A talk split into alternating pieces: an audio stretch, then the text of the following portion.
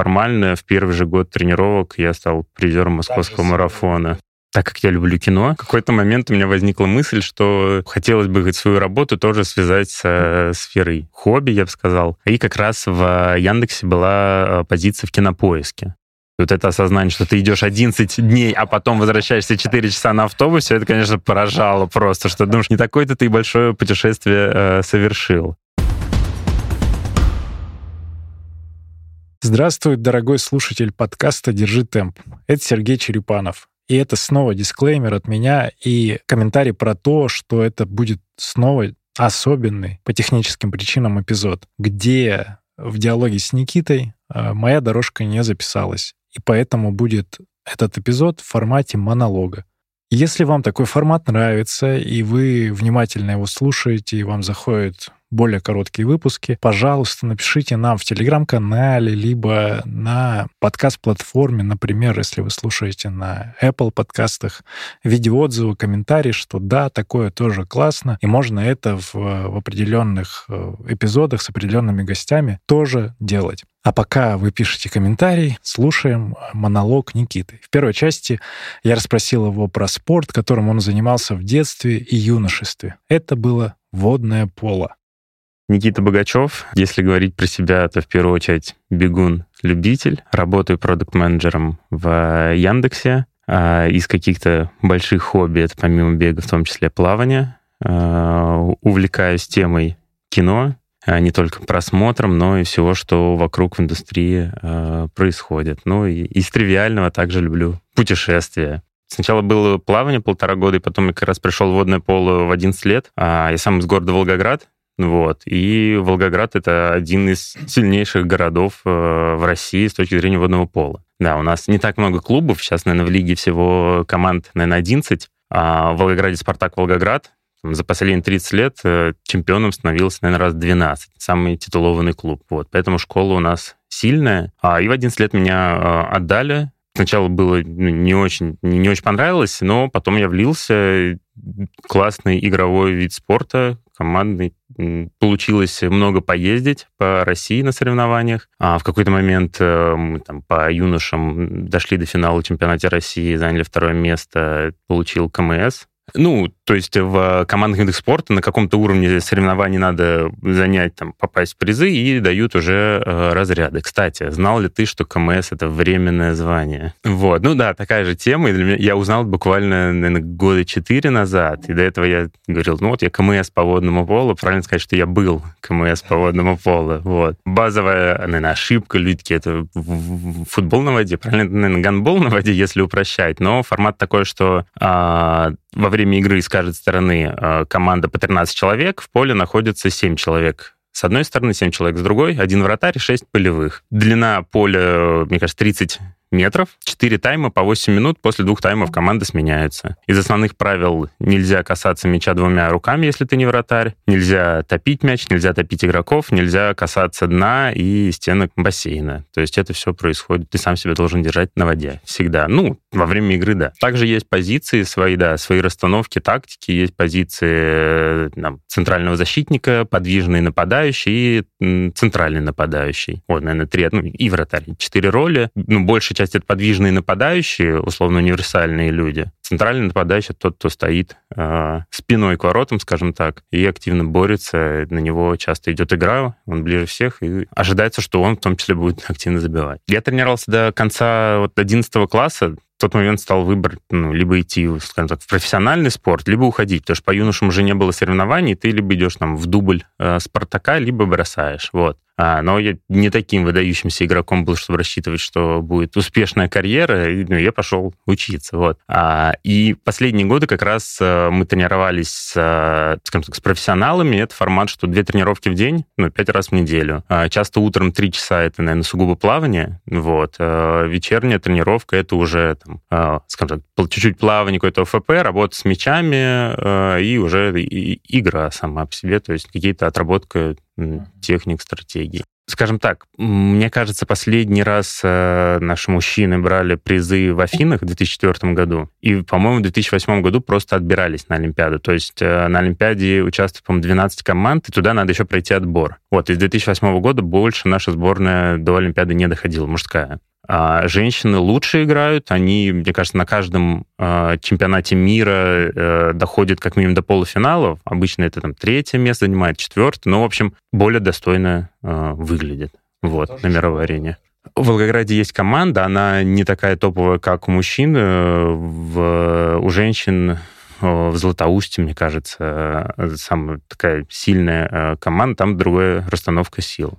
Есть э, соревнование по мини-водному полу, скажем так, и оно проводится как раз среди тех, кто либо закончил профессиональную карьеру, либо кто до нее не дошел, но все еще любит играть в водное поло. Это меньшее поле, меньше людей э, играет, но также проводится регулярно э, турнир. Но это как раз любительский формат. А, а так в России, ну, одна лига, как сказал, мне кажется, 11 команд, ну, для такой большой страны это, наверное, не очень много. Вот. Ну, любительские лиги тоже есть, но сам по себе спорт, наверное, не очень э, популярен. Вот. Но просто для сравнения можно брать э, югославские страны, типа там Сербии, Хорватии, Черногории, которые там венгры, э, топовые сборные в мире, их команды этих стран тоже там в ли, ну, чемпионате там, международных, всех лиг чемпионов, также постоянно берут призы. Там у них вот, как ты смотришь, не знаю, на футбол приходят фанаты с фаерами, да, да. такое происходит на водном полу вот в там, какой-нибудь Сербии, в Хорватии. То есть у них это типа национальный вид спорта продолжили разговор с Никитой, история о том, как в его жизни появился любительский бег. Я помню, как я вообще узнал про любительский бег. Я тогда в Волгограде, наверное, год 2015 э, работал в H&M, просто продавцом-консультантом, но совмещал с учебой. Э, и моя коллега Даша Галицкая, запомнил ее благодаря этому навсегда, э, как-то мне рассказала, что есть формат там, соревнований среди любителей, где на финише дают медаль каждому. Я, пришедший из какого-то, ну, скажем так, серьезного спорта, думаю, с одной стороны, меня смутило, медаль каждому, по-моему, не очень заслуженно, а с другой стороны, подумал, как классно, что всех, скажем так, награждают за усилия, вот. А, ну и как-то я запомнил, что такие мероприятия есть, и как раз в этом году летом поехал э, стажироваться в Московскую область компанию Марс, которая делает M&M's, э, сникерсы и так далее, э, на лето. И э, на глаза попалось, что началась регистрация на ночной забег бегового сообщества. Вот. Э, я подумал, ну, надо попробовать. 10 километров я никогда не бегал, там, больше трех э, со школы. Думаю, ну, потихоньку подготовлюсь. Главное для себя пробежать 10 километров, понять, что я могу их добежать, и ехать там бежать на любой результат. И у меня был месяц, я начал, сам себе программу придумал, э, три раза в неделю начал три тренировки по 3 километра, на следующей неделе по 5 километров, через неделю по 7, и закончил неделю, что я пробежал просто 10, поверил в себя, и через неделю поехал вот на ночной забег. В 2015 году пробежал там за 51 минуту. Вот. А, да, а, мне очень понравилось. А, не помню своих эмоций от того, что на финише не дали медаль, а дали значок.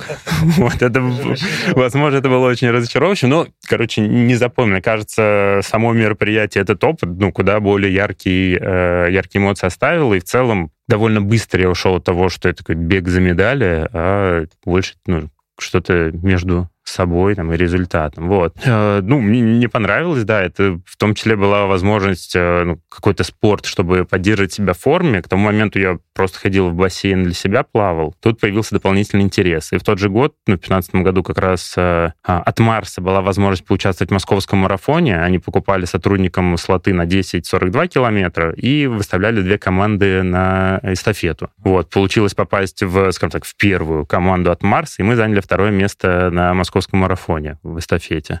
В 2015 году, да. А так что э, 10, там было 10-7, 10-7, 8 с лишним, я бежал второй этап 7 километров. Вот, у нас были в команде реально сильные э, люди, вот. Благодаря этому пришли вторыми. Так что формально в первый же год тренировок я стал призером московского марафона. Когда вот на днях начал думать про рефлексировать по поводу тренировок и успехов в беге, подумал, блин, это же звучит неплохо. Призер московского марафона. Без контекста, конечно. вот. Но и в тот же год еще успел застать э, найковские забеги в Иран Москву. Это был последний как раз в ВДНХ. Вот. Э, свой первый беговой сезон вот ну, провел там три десятки, пробежал были у меня знакомые, которые чисто футболку забрать. Мне тот формат непонятен был, но футболка классная была. Через год я решился на полумарафон. Вернулся в Волгоград. А в Волгограде весной проводится Волгоградский марафон. В рамках него марафон, половинка, десятка. А, и вместе с папой мы начали готовиться к половинке. Ну вот, папа у меня всегда занимался спортом, но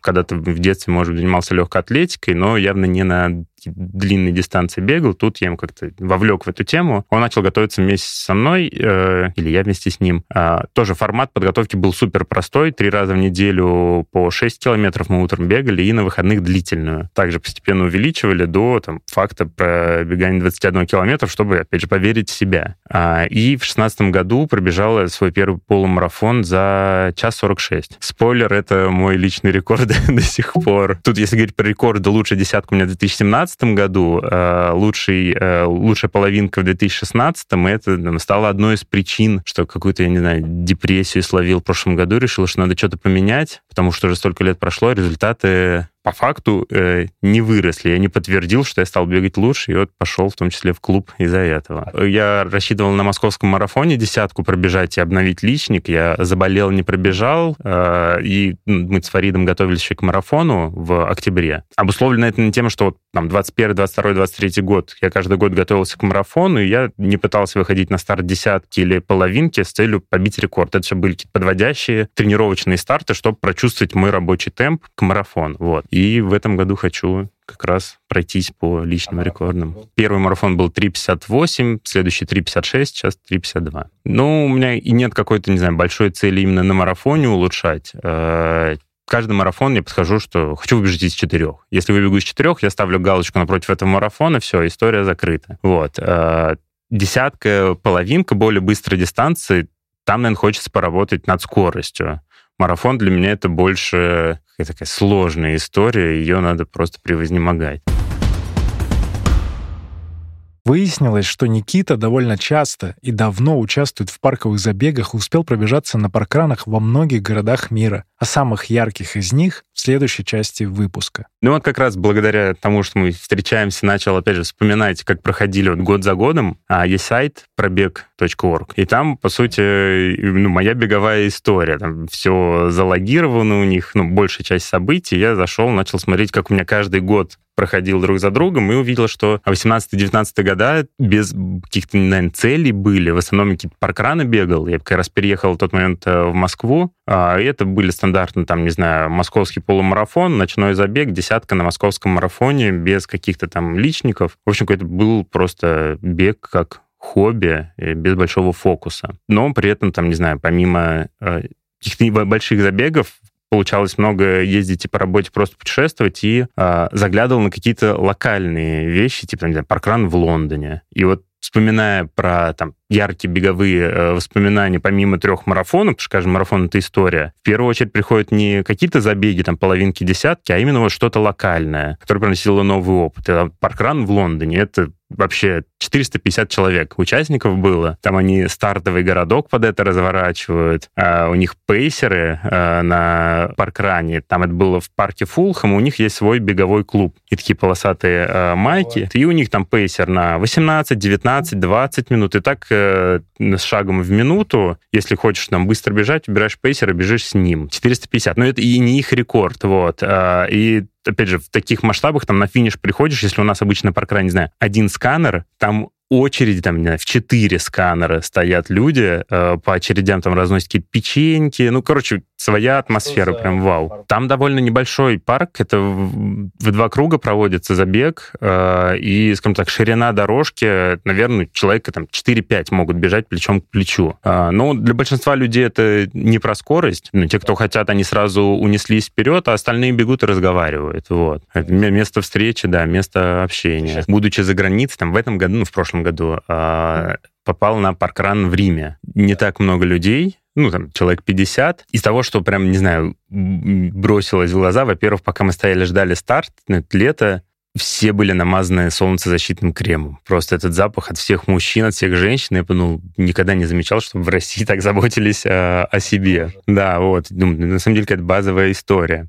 А на финише, разумеется, была пицца, кола и вино. И, и люди просто, да, прибежали, расслабились, попили вино, поболтали, разошлись. Ну, домашний, скажем так, паркран Царицына, потому что я как раз живу на юге, вот. Э, больше всего паркран у меня было в Царицыно. Э, в Марьино периодически забегаю. Будучи в Волгограде, бегаю в Волгограде. У нас есть э, паркран один в Волгограде, один в Волжском. Это, скажем так, город-спутник Волгограда. Ну и всегда, когда куда-то еду, я смотрю, есть ли какие-то паркран в Нижнем Новгороде. Но вот почему-то, может быть, это во мне, наверное, дело, но там, приехать куда-то в Россию на паркран, приехать там, в другой стране, почему-то ощущение, что в других странах, там, в Европе люди дружелюбнее как-то приветливее. Наверное, возникает интерес, что ты из другой страны, они приходят о чем-то поговорить там, о да, том и другом. Да, и, наверное, поэтому как-то оно еще более памятней становится. Сейчас я в основном по субботам утром в манеже, поэтому я пропускаю, да. Но в целом, если есть возможность, э, хожу. И как раз вот в мне кажется, осенью был формат, что проводили ночные паркраны. Тоже обычный, кажется, забег, но вот этот формат, какая-то атмосфера тоже ну, вызывает намного больше эмоций, чем пойти просто какой-то забег э, пробежать. От паркранов к марафонам. Как мы уже выяснили, их у Никиты было три. Дальше он подробнее рассказывает о каждом. Первый был в Стамбуле, 21 год. Я готовился к московскому марафону, но его тогда отменили. О, да. Вот. И как раз в день, когда должен быть был московский марафон, многие ребята собирались там свои клубы, но организовывали забей. Я подумал, блин, первый марафон хочу пробежать все-таки официально. Вот. Я начал искать, что есть поблизости, и как раз был в Стамбуле. В тот момент можно было до Стамбула спокойно добраться, и я такой, ну, побегу в Стамбуле. На месяц продлил тренировки. Вот. А, я тогда как раз вот к марафону начал готовиться с тренером, потому что я всегда ментально мне было страшно бежать марафон, думал, это что-то невообразимое. Думаю, надо с тренером. Вот. А Сергей Тимофеев, он в прошлом был директором как раз паркрана Царицына, там я с ним и познакомился. Сейчас он, э, одна из его ролей, это тренер в э, Wild Trail Академии. Э, ну вот, короче, от Wild Trail у них выезды происходят, ездят тренера. И вот он как раз, мне кажется, специализируется на ультрах, на трейлах, он спортивное ориентирование. Ну, он работает вне спорта, а спорт у него как хобби. Вот. И тогда он как раз, мне кажется, в 2020, может быть, году начал собирать первых учеников тренировать, что у него опыт большой. Видя его результаты, ну, было полное доверие к нему, я как раз попросился, что можно вот к марафону э, подготовиться. Ну и, соответственно, он писал план. Благодаря этому, наверное, я и марафон и э, пробежал. Наверное, если бы я соблюдал бы все установки, я бы еще лучше пробежал, но вот есть как есть. Марафон был сложный, но я не умер скажем так. У меня его, по сути, не было. Просто я, там, не знаю, 2-3 раза в неделю выходил на там, 8-10 километров, просто чтобы поддерживать себя в форме. То есть там никаким забегом я там, не знаю, не пытался подводиться. Вообще, да, не погружался в эту историю. Вот как раз с тренера мы пришли вот эти разнообразные виды тренировок, а, что как раз ну, точно сказалось на форме, на готовности к марафону. В общем, первый марафон а, дался тяжело, наверное, и морально.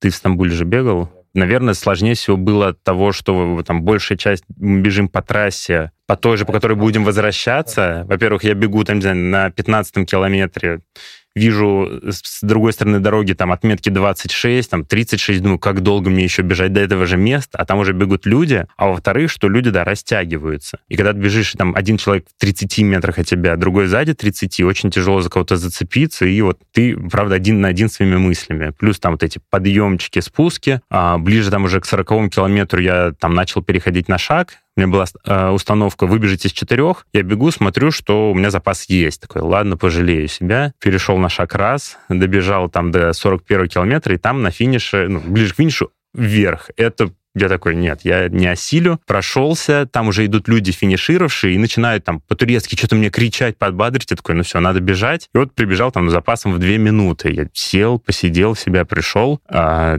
понравилось. Вот, э, такой, ну все, галочку ставлю. В следующем году московский марафон. Собственно, был московский марафон, также продолжал Сергеем готовиться. Э, он выдался чуть быстрее, э, по ощущениям был э, легче, мне намного больше понравился. Вот из всех трех марафонов московский прям топ, много людей, ты бежишь по центру, есть за что зацепиться глазу. Там я уже не перешел на шаг, у меня это было, наверное, основное достижение, что хочу пробежать нормально, вот. Но было непросто. И 2020 году я выиграл слот на Чикаго. Ага. Вот. А, его отменили из-за ковида и дали возможность перенести на 21, 22 либо 23. А 21, 22 я пропускал, потому что все еще была обстановка непонятная, и я настроился бежать э, в 23, то есть это должен был быть мой прошлогодний марафон. А, мы с женой, с Ксюшей, поехали э, летом в Казахстан получать визу США, и нам визу не дали. Вот, и поэтому пришлось быстро искать, э, ну, не быстро, но искать какую-то замену, потому что я настроился уже бежать, я зашел, по-моему, мне кажется, на какой-нибудь сайт типа World Athletics, начал смотреть э, марафоны с лейблами, почему-то у меня была ассоциация, что это гарантия качества, вот. И, ну, вот я так и до конца и не понял, правда, ну, я читал, на чем это строится, но там сложно сравнивать друг с другом. И, в общем, по датам было удобно как раз марафон в Любляне. Я в Любляне уже был по работе, мне там понравилось. думаю, классно туда вернуться, там, чтобы Ксюша тоже посмотрела Любляну, и как-то тоже закрыть отношения с этим городом. Я вот как-то так отношусь к марафонам. А, ну и все, взял слот, он был довольно дешевый, там 60 евро по сравнению с другими марафонами. А, к нему начал готовиться, прибежал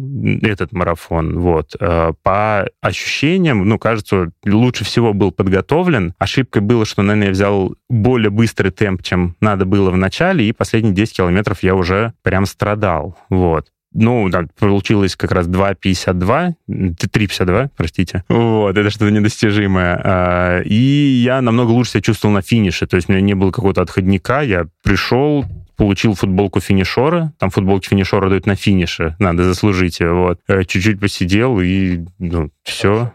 А, ну, вот у нас подготовка чуть-чуть э, сумбурная получилась, потому что э, за месяц, за полтора до как раз вот были там десятка на московском марафоне, десятку в Волгограде я бежал, и заместо того, чтобы я в эти моменты бежал длительные, набирал объемы, ну, я отвлекся на десятки. И, ну, явно не хватало как раз объемов, чтобы вот всю дистанцию протянуть. А, ну, с этого года хочу перейти на два марафона в год, весной и осенью. Еще одна причина, почему я шел в клуб, у меня каждый год, вот зимнее время, межсезонье, оно просто пропускалось. У меня получалось, что какую-то форму к осени набираю, за зиму, там, за весну ее теряю, и снова начинаю набирать к какому-нибудь там ночному забегу. И это вот топтание на месте было, в целом результаты не росли качественно. Вот сейчас а весь зимний сезон мы тренируемся, и как раз марафон в апреле в Волгограде, хочу домашний марафон закрыть, а, ну, большая цель, чтобы была мотивация тренироваться. Тем более дома бежать не хочется облажаться, скажем так. А хочется. А, побежит половинку, но он никогда не соглашается меня пейсить, говорит, что для него там бежать в районе 4 часов очень медленно, и это не очень интересно. Вот. А, но э, дома, ну, в Волгограде марафон четыре круга проходит по 10 километров. А Волгоград длинный город вдоль э, реки, и э, очень сложно перекрывать город, потому что вдоль реки идут у нас основные там э, узлы, это продольные улицы, и только одну ты перекрываешь, все, город там встает. И поэтому не очень много места для проведения марафона. Есть вот самая центральная набережная вдоль реки, и там вот круг в 10 километров. И 10, половинка, 42, все вот э, на месте крутится. Обычно марафон проходит в конце апреля, в первых числах мая. В 2021 году его совместили с Забег РФ. Не знаю деталей, но пришлось его проводить в конце мая, потому что Забег РФ по всей России, по-моему, в одни там выходные. И вот это было супер жарко. Я читал там, что пейсеры, скажем так, не могли дотянуть до конца, но там все, кто сходили, вроде бы они сходили, потому что они уже никого не пейсили. Люди сами, кто настроился на один результат, просто не вытянули. И они говорят, ну зачем типа себя мучить, если я уже никого там не тащу. И это, правда, очень сложно было. В Волгограде довольно быстро наступает жара, и вот летом, типа, либо рано утром бегать, либо уже поздно вечером, потому что днем, ну, нездоровая атмосфера. А, я перенес чикагский слот на этот год. Это была последняя возможность. А, и будет очередная новая попытка получить визу. Если получу визу, то, надеюсь, Чикаго будет осенью. Если визе откажут, то буду выбирать другой марафон. Пока не прицеливался. А следующий кусочек про работу и путь Никиты в профессии.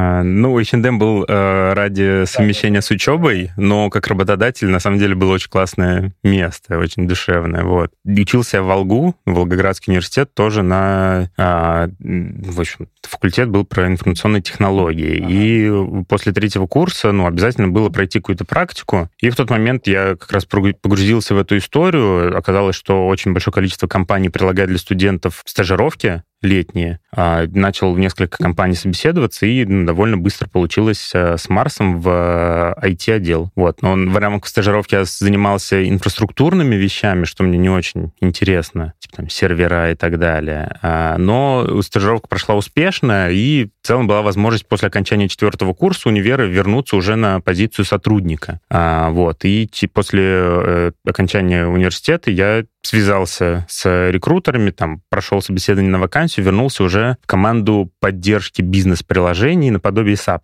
Вот это был другой вендор, а, но надо было отвечать за его стабильную работу этого приложения в Европе. То есть а, основные стейкхолдеры, скажем так, это все э, европейцы, а основные коллеги — это ребята из Индии, которые отвечают за поддержку. Вот. И пять лет, э, собственно, я провел в Марсе, э, все еще работаю вот в этом подразделении поддержки бизнес-приложений, но там постепенно меняя роль. Так как я люблю кино, в какой-то момент у меня возникла мысль, что ну, хотелось бы свою работу тоже связать с сферой хобби, я бы сказал. И как раз в Яндексе была э, позиция в кинопоиске. Вот, я подумал, это отличная возможность и как-то оживить э, карьеру, потому что последний год после ковида это была удаленная работа, работа из дома, и было очень тяжело уже сидеть дома, а так как, э, так как Марс — это и IT-офис, и фабрика, там довольно строгие правила по выводу людей в офис, и типа, в ближайшей перспективе не было возможности, наверное, что мы вернемся. А в Яндексе, наоборот, уже начиналось возвращение людей в офис. Это там была еще одна причина, почему хотелось... Ну, до, дома ну, находиться постоянно э, тяжело, началось банальное выгорание какое-то, вот. Но это второстепенная причина, в первую очередь, разумеется, кинопоиск и кино. И в марте 21 года я вышел в э, Яндекс, не получилось прям в кинопоиск, мне дали две смежные роли. Одна была в подписке плюс, другая в кинопоиске. В плюсе я боролся с мошенниками, скажем так.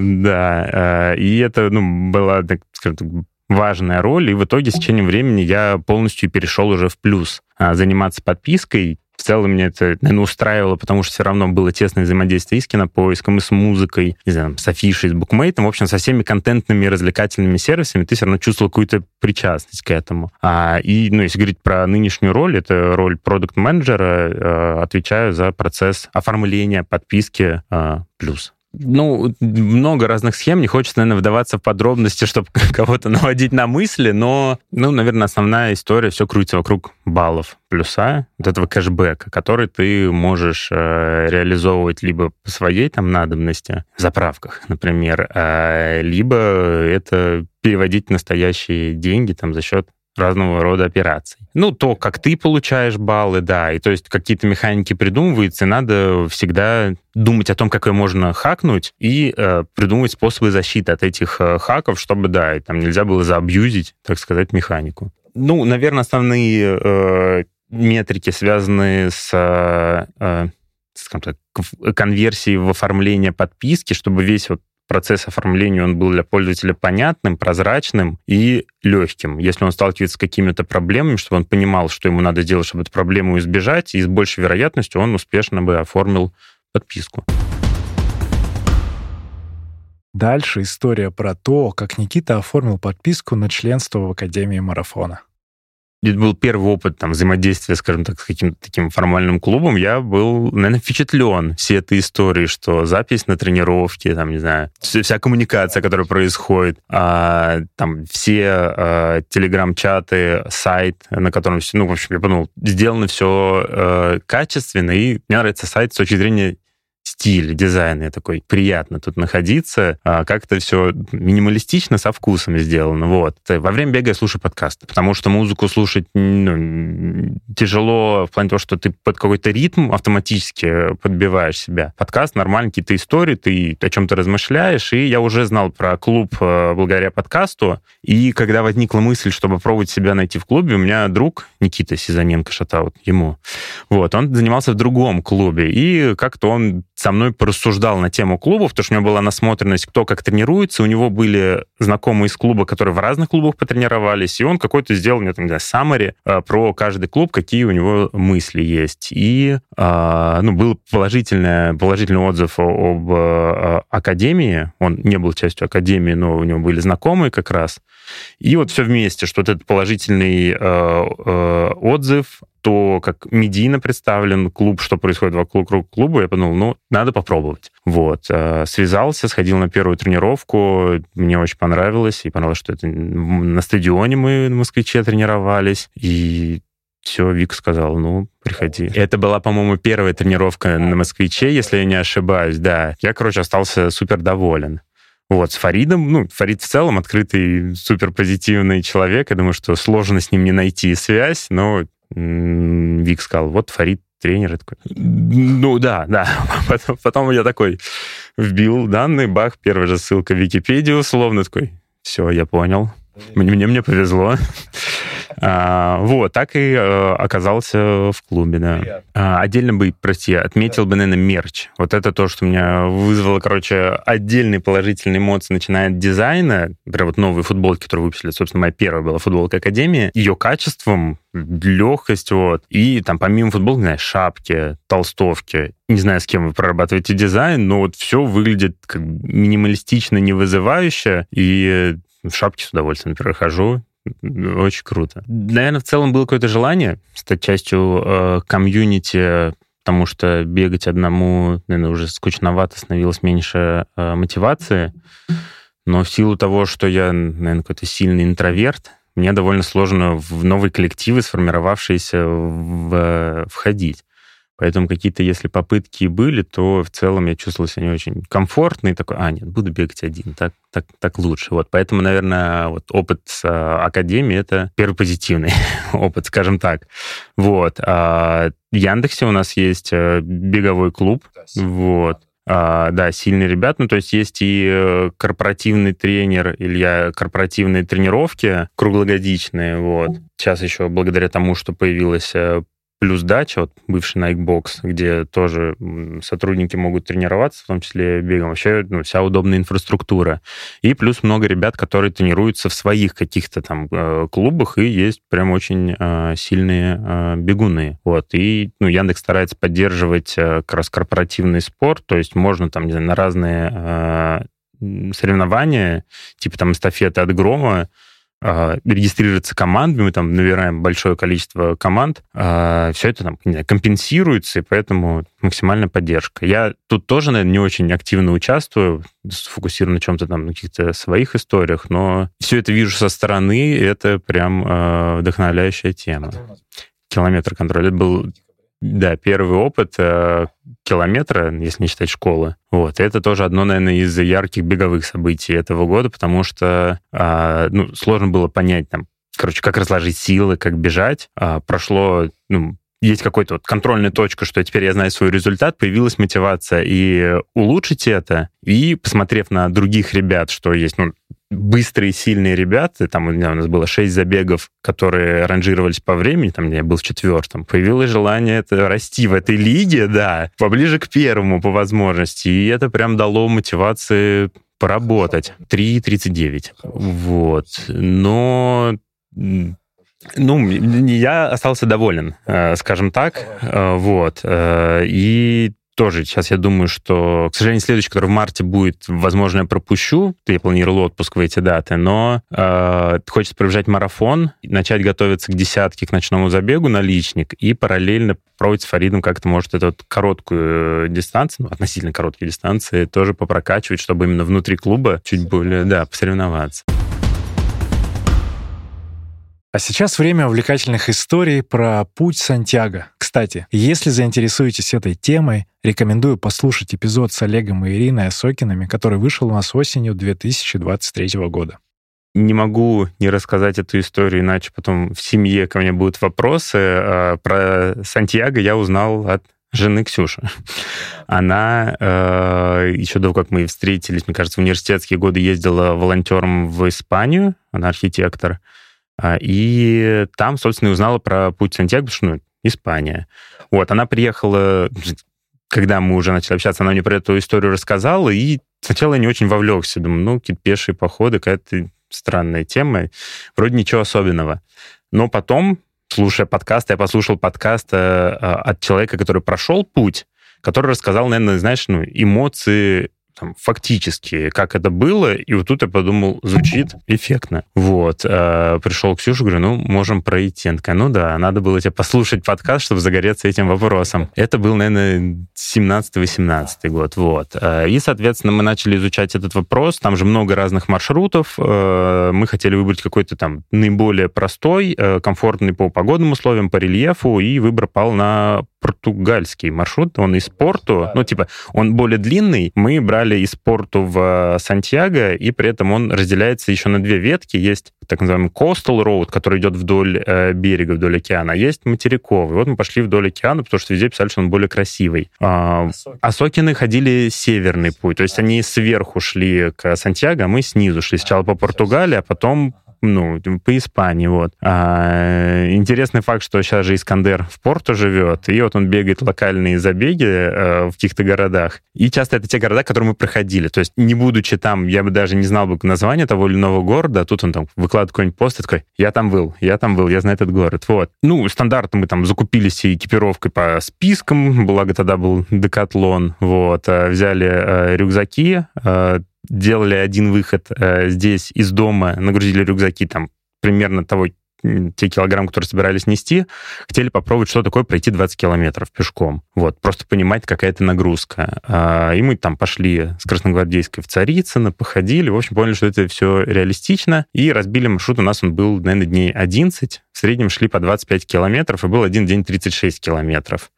А, Маршрут хорош тем, что тут уже давно довольно развита инфраструктура, очень много альберги, и э, как бы очень легко вот как раз э, выбирать расстояние. Там каждые два с половиной километра есть альберги, и ты вот можешь такими отрезками себе накидывать, либо э, убавлять. Вот, и в начале июня, по-моему, в девятнадцатом году э, мы этот путь прошли. Но это был самое, самое яркое, лучший отпуск в моей жизни, скажем так. Примерно 280 километров. Там в конце, когда ты приходишь в Сантьяго, ты приходишь в офис, где тебе подтверждают прохождение, ты даешь паспорт пилигрима, э, рассказывали о Сокино, и там есть печати, которые ты ставишь на протяжении всего пути, и они примерно по этим печатям определяют, какой ты путь прошел, и тебе вписывают в сертификат то расстояние, которое ты э, прошел. Но тут очень сильно зависит э, от еще от погоды. То есть утром, выходя в 7 утра, мы выходили в штанах, футболке, флиске и ветровке, потому что холодно было. Э, к середине дня оно разогревалось, что ты шел в шортах и футболке. Вот, то есть это первый сет вещей. Какие-то бытовые вещи, там, не знаю, шампунь, зубная паста, это все там, не знаю, сухие шампуни в виде какой-то такой таблетки, это все можно скомпоновать довольно немного. Вот. Но все равно там есть какие-то дождевики, э, какая-нибудь смена обувь, тапочки, потому что ты прибежишь куда-то, ты же не будешь там, продолжать ходить в кроссовках, тебе надо разуваться, чтобы ноги отдыхали. А, но при этом есть сервисы просто, которые могут э, тебя сопровождать. Типа ты, у тебя есть все еще полный сет вещей, они знают, где ты собираешься останавливаться, и тебе закидывают вещи в тот альберге, куда ты прибежишь. И ты можешь не тащить на себе все. Бах, они тебе туда завезли, ты там пришел, все дела сделал, переночевал, они повезли тебе на следующую станцию, ты уже налегке бежишь. Наверняка это, да, наверное, не дешево, но как бы и такая опция. Но когда ты сказал, что ты хочешь пробежать, я подумал, ну, может, мне просто бег дается тяжело, там, после 10 километров навряд ли бы я уже смог, знаешь, о чем-то рефлексировать. Мне, когда ты идешь спокойно, намного комфортнее там, идти и о чем-то думать. Прилетали в Порту, да, тогда это было легко. Вот. Шли а, ну, там, 11 дней до Сантьяго, а потом за 4 часа от Сантьяго на автобусе доезжали до порта. И вот это осознание, что ты идешь 11 дней, а потом возвращаешься 4 часа на автобусе, это, конечно, поражало просто, что думаешь, не такое-то ты большое путешествие э, совершил. Ну и поэтому, да, это была Москва, там, Франкфурт, Порта, Порта, Цюрих, э, Москва. Что-то на сказочном звучит в, наши дни. Вот. Э, тогда все было намного проще, и сам этот маршрут, э, он, как сказал, по инфраструктуре богатый, то есть там ты очень легко можешь найти место для ночевки, э, куча кафе по пути в каких-то там маленьких э, деревушках, такие аутентичные места, но ты всегда там найдешь что поесть. Нет, это было Нет. просто, просто путешествие. Просто путешествие да. Просто вот. Есть такой тезис, что типа, если ты можешь пройти путь Сантьяго с человеком, значит, на нем можно и жениться.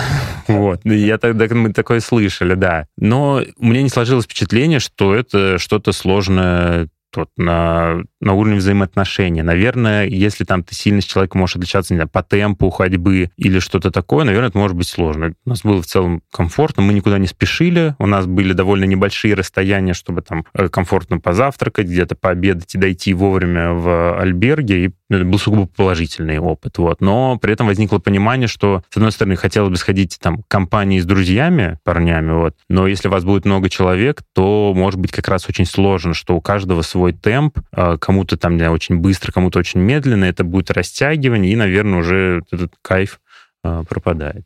Ну, там есть, э, ну, мы видели, ну, по пути много людей встречаешь. А, наверное, стандарт это там либо один, либо пара, но кто-то там группами тоже ходит и, мне кажется, растягивается, скажем так. Ну и на практике, там, понимая, как знаю, я с друзьями в рамках города могу передвигаться, а это с ними идти 25 километров, я такой, ну, могут быть сложности и непонимания. Но я думаю, это опыт все равно будет просто сверхъестественный. И, конечно, поговорили с Никитой о фильмах, которые на него повлияли и обсудили любимую музыку. Вот несколько дней ты меня будешь спрашивать, какие у меня топ-3 фильма. Часто это будут разные фильмы, потому что они будут зависеть от настроения какого-то. В первую очередь, это «Безумный Макс. Дорога ярости». А, я думаю, что это просто нет, это, наоборот, 2015 года, да. Это просто, просто за синема, искусство какое-то. Очень рекомендую. Надеюсь, это не будет разочаровывающий опыт с точки зрения сюжета, потому что сюжет там довольно просто. Это, наверное, основное, там, к чему люди предъявляют претензию, но то, как это технически ну, снято, да, какая динамика, это да. просто, да. Э, и, ну, и опять же, зная контекст, вот ты говоришь про контекст, про то, как они снимали, потому что там минимум спецэффектов, и они, наоборот, э, пытались все это реалистично делать, как там собирали эти машины, где они, при каких условиях снимали, это все стоит какую-то общую картину, это там, наверное, жанр боевик, прямо это, правда, искусство, это как бы отмечалось и, там, не знаю, и критиками, и даже премиями теми же, там, Оскар они получали, мне кажется, технические разные победы, номинировались на фильм года и так далее. Я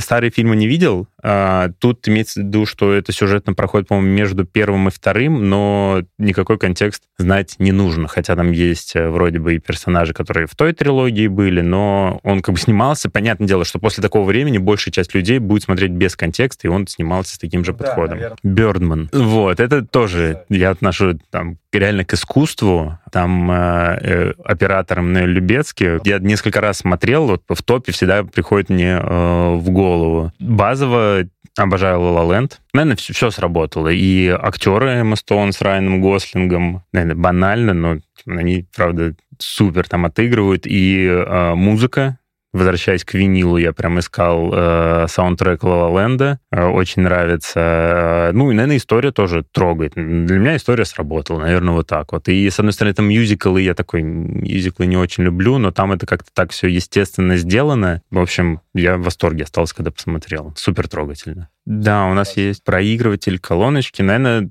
концепт был такой, что в виде винила хотелось э, коллекционировать какие-то значимые вещи. То есть не просто брать что-то, чтобы послушать, а, например, наоборот, те вещи, которые я зарекомендовали, какие-то памятные, я их как раз искал в виде винила, чтобы зафиксировать, что вот такая история есть. Честно говоря, не очень часто слушаю винил, потому что я дома, наверное, в целом не очень часто музыку слушаю, но иногда есть у нас настроение, какую-то пластиночку там.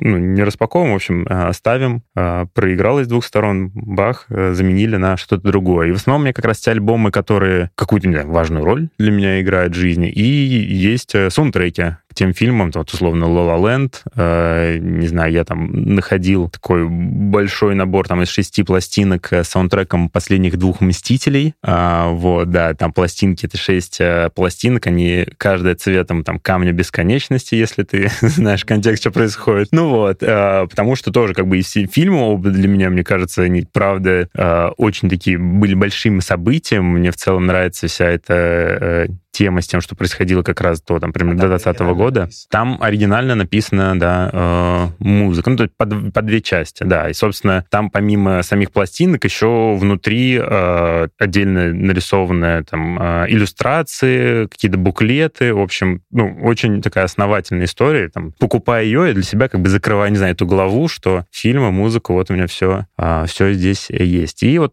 каким-то таким способом что-то коллекционирую. Когда раньше много путешествовал, тоже один из контентов был где-то что-то купить, какую-то пластинку зайти найти, и вот у тебя и любимый альбом, и плюс ты еще помнишь, где ты там, не знаю, в какой-нибудь Голландии ее взял. Первое, что в голову приходит, тут, наверное, возвращаясь к любимым группам, одна из моих групп, которая очень долгое время со мной, Enter Shikari. Ну, это англичане вообще, э, у них, э, я думаю, тяжелая музыка тебе не очень понравится, ну, такая смесью с электроникой. Я бы тебе рекомендовал, может, что-то конкретное попробовать послушать, а там уже понять, э, заходит или нет, но в 2007 году у них вышел классный альбом, вышел альбом, я прям вот, условно, заслушал до дыр, и у меня всегда была мечта послушать эти песни вживую. Ну, как бы через какое-то время у исполнителя выходят новые песни, они старые песни перестают играть. А тут у них был тур в честь десятилетия этого альбома, и они приезжали в том числе в Москву. И это был, по-моему, 2017 год, удалось сходить э, на концерт, это там первый гешталь был закрыт, а они очень любят э, российскую публику, говорят, что типа они прям в Инстаграме, не знаю, пишут, что в России реально другие концерты, мы вас там обожаем. И они э, вот, эту, этот концерт записывали, выпустили потом условно альбом с живой записью этого концерта и пластинку. То есть есть пластинка там с концерта, на котором я был, с альбомом, который значим для меня. А другая история исполнителя Эндрю WK, не очень популярный, а, вот. А, у него тоже там, в 2000-х годах вышел а, альбом, который мне очень нравился, там очень классная обложка, тоже там, может быть, в рамках честь 20-летия он выпуска, перевыпускал видео винила и выпускал, сказать, партия с его автографом на самой вот упаковке э, с пластинки. И тоже такой, надо заказывать, зафиксировать для себя, что вот этот альбом, который мне очень нравится, у меня есть. Из популярного, честно говоря, э, есть там ну, подаренный Panic at the Disco, э, например, или Tudor Cinema Club. Это инди какой-то рок, скажем так. Ну, тоже периодически э, слушаю. Но вот из того, что вот первое пришло в голову, я как бы перечислил, это прям коллекционирование. Финалем эпизод ответом на вопрос, что бы ты порекомендовал себе в прошлое, когда только начинал бегать? Не пожалеть деньги на нормальные кроссовки. Когда решил бежать ночной забег, подумал, ну, кроссовки, кроссовки, какая разница. Купил в спортмастере, мне кажется, какие-то самые дешевые Демикс, которые были. И довольно быстро, там, ну, через несколько месяцев э, у меня появились проблемы с надкосницей, и когда я начал в этот вопрос погружаться, первый совет был, нужны беговые кроссовки, вот. А, я, помню, тогда взял Nike Пегасусы, 32-е, может быть. И это просто было небо и земля. Я их надел, и мне захотелось бежать. Я прям в магазине чуть-чуть потрусил, такой, вау. Вот. И э, ну, часто, мне кажется, когда вот человек новый приходит в бег, типа, ну, кроссовки, правда, важны. Как бы банально это не звучало. А вторая тоже банальная история, это найти э, тренера, желательно, если ну, какие-то цели перед собой ставишь. Во-первых, быстрее к этим целям придешь, это будет безопаснее для твоего э, здоровья, наверное, избежишь большую часть травм. А, и ну, для меня это еще какая-то дополнительная мотивация, потому что перед собой ответственность держать э, можно дать послабление и там не пойти на тренировку. Но когда ты знаешь, что твоими результатами следит другой человек, и он инвестирует свое время в тебя, то ты понимаешь, что это уже условно ответственность на двоих, и для меня это большой э, толчок именно в мотивации. Благодарю, что дослушал выпуск до конца. Если тебе понравился эпизод, напиши об этом в нашем телеграм-канале. Оставь комментарий на ютубе или отзыв в Apple подкастах. Это важно, потому что каждая оценка и комментарий помогают услышать подкаст большему количеству людей. А благодаря обратной связи от слушателей мы можем делать Держи темп еще лучше и интереснее. Спасибо, что ты с нами. Услышимся на пробежке.